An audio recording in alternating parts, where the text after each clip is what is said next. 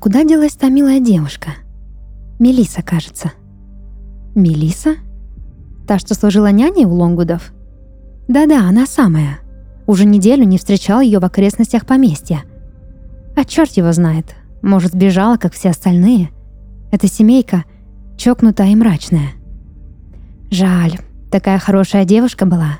Впрочем, вы правы. Негоже такой работать в столь злачном месте. Меня вот другое волнует.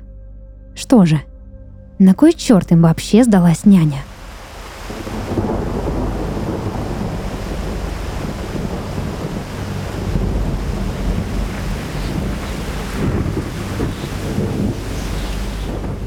Мелиса Арден сидела за рулем своего маленького Форда и направляла машину в сторону усадьбы, что принадлежала известным в узких кругах аристократам, семейству Лонгвуд.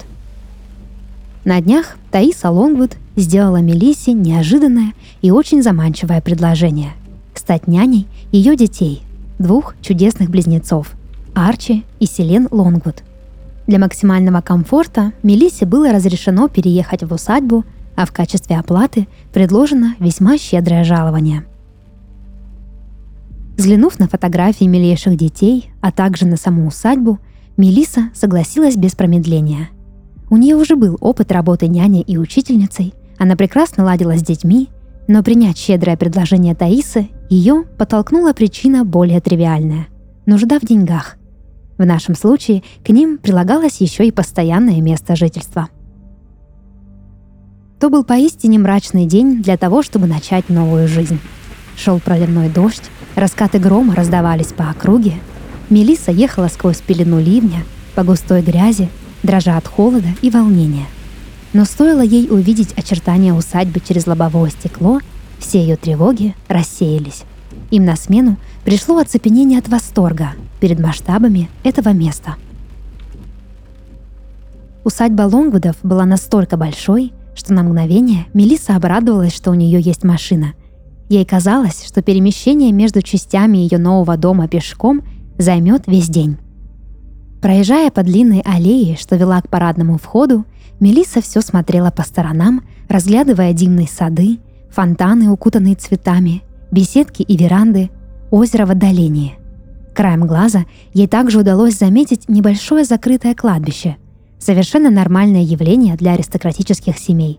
По традиции, элита хоронила близких на своей территории в фамильных склепах. У входа Мелису уже поджидал дворецкий. С виду очень приятный мужчина средних лет, одетый в черный костюм. «Мисс Арден, добрый день. Меня зовут Доминик, но вы можете звать меня просто Ник». Дворецкий протянул Мелиссе руку, и они поприветствовали друг друга – «Мистер и миссис Лонгвуд уже ожидают вас. Пройдемте», — добавил он и вежливо указал Мелиссе на большую парадную дверь. По пути в гостиную Мелисса не могла оторвать глаз от роскошного интерьера. Разглядывая картины, большие залы с каминами и мягкими диванами, она вертела головой и забывала моргать, словно кукла. «Как здесь красиво!» — восторженно заключила она. «Что есть, то есть. «Может быть, как обживетесь, я устрою вам экскурсию?» — с улыбкой сказал Доминик. «О, это было бы волшебно!» — обрадовалась девушка. «А вы... ваш костюм... Скажите, Ник, всем работникам здесь положен такой роскошный дресс-код? Если так, то мне будет просто не в чем работать», — добавила она с тревожной улыбкой. «Вы очень добры, но едва ли мой наряд роскошный. Подождите, вы еще не видели, как одеваются хозяева?» — рассмеялся Доминик. «Боюсь себе представить», – прошептала Мелиса. «Вы общались с леди Лонгвуд по телефону?» – поинтересовался Доминик. «Верно. Меня, признаться, удивило ее предложение. Но сами понимаете, как тут отказаться?» – оправдывалась Мелиса, сама не понимая почему. «И давно вы работаете няней?» – продолжал Дворецкий свой вежливый допрос. «Как сказать? Я воспитывала своих племянников, пока сестра была тяжело больна – Затем работала на подхвате в одном из детских домов. В целом, около двух-трех лет, ответила девушка.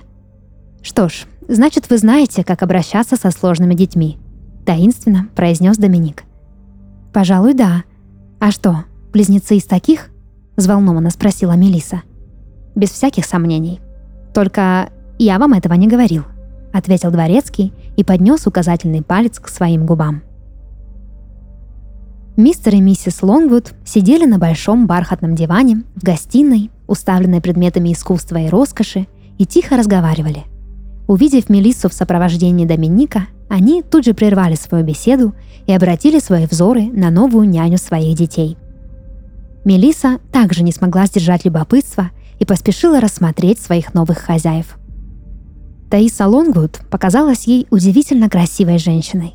Высокая, стройная, одета в безумно, как показалось Мелисе, дорогое черное платье до колен, с длинными рукавами и кружевом на воротнике.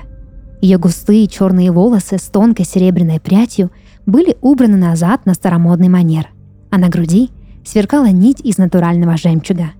Леди Лонгвуд была сдержана, держала осанку и плавно жестикулировала, как и положено истинной аристократке.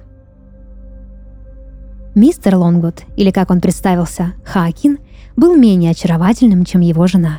Он хмурил густые брови, из-под которых на Мелису смотрели два больших черных глаза, строгих, суровых и немного подозрительных.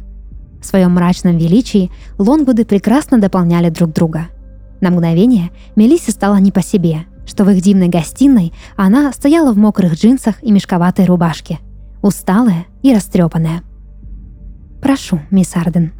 Таиса плавно указала рукой на кресло, приглашая Мелису сесть. «Не будем терять времени и сразу перейдем к обсуждению ваших основных обязанностей», продолжила она мягким, но серьезным голосом. Я прошу вас чувствовать себя как дома. Днем отдыхайте, ешьте, гуляйте в саду, в целом занимайтесь чем угодно. Уроки, прогулки и прочая воспитательная деятельность будут происходить ночью. И только ночью. Начала свою речь леди Лонгвуд. Но не успела Мелисса задать ей весьма логичный вопрос, та продолжила. Постарайтесь найти в себе мудрость, довериться нашему опыту. Не задавайте лишних вопросов – не ищите ответы у прислуги. Указания и поручения выполняйте точно, как изложено, и без пререканий. Это важно. Что еще более важно, не покидайте дом, пока Арчи и Селен на вашем попечении. Все необходимые обучающие материалы и развлечения вполне можно найти на территории усадьбы.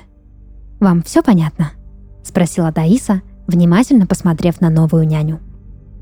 «Да, мисс Лонгвуд», Позвольте лишь узнать, когда я смогу познакомиться с Арчи и Селен?» — спросила Мелиса, собрав всю свою волю в кулак.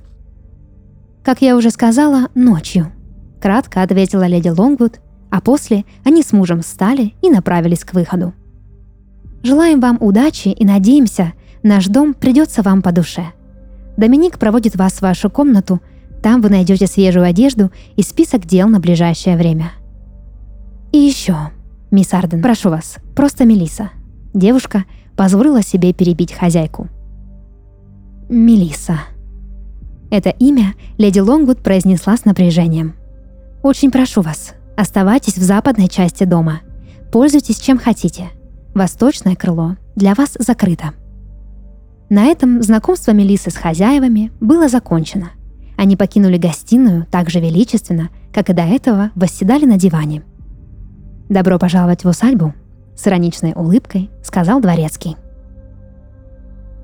Конец первой части. Продолжение в следующем выпуске.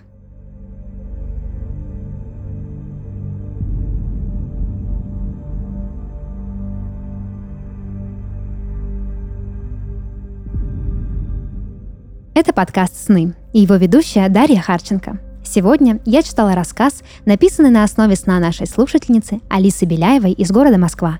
Если вы хотите, чтобы ваш сон прозвучал в подкасте, присылайте его к нам на почту. Ссылка в описании. До новых встреч и сладких снов!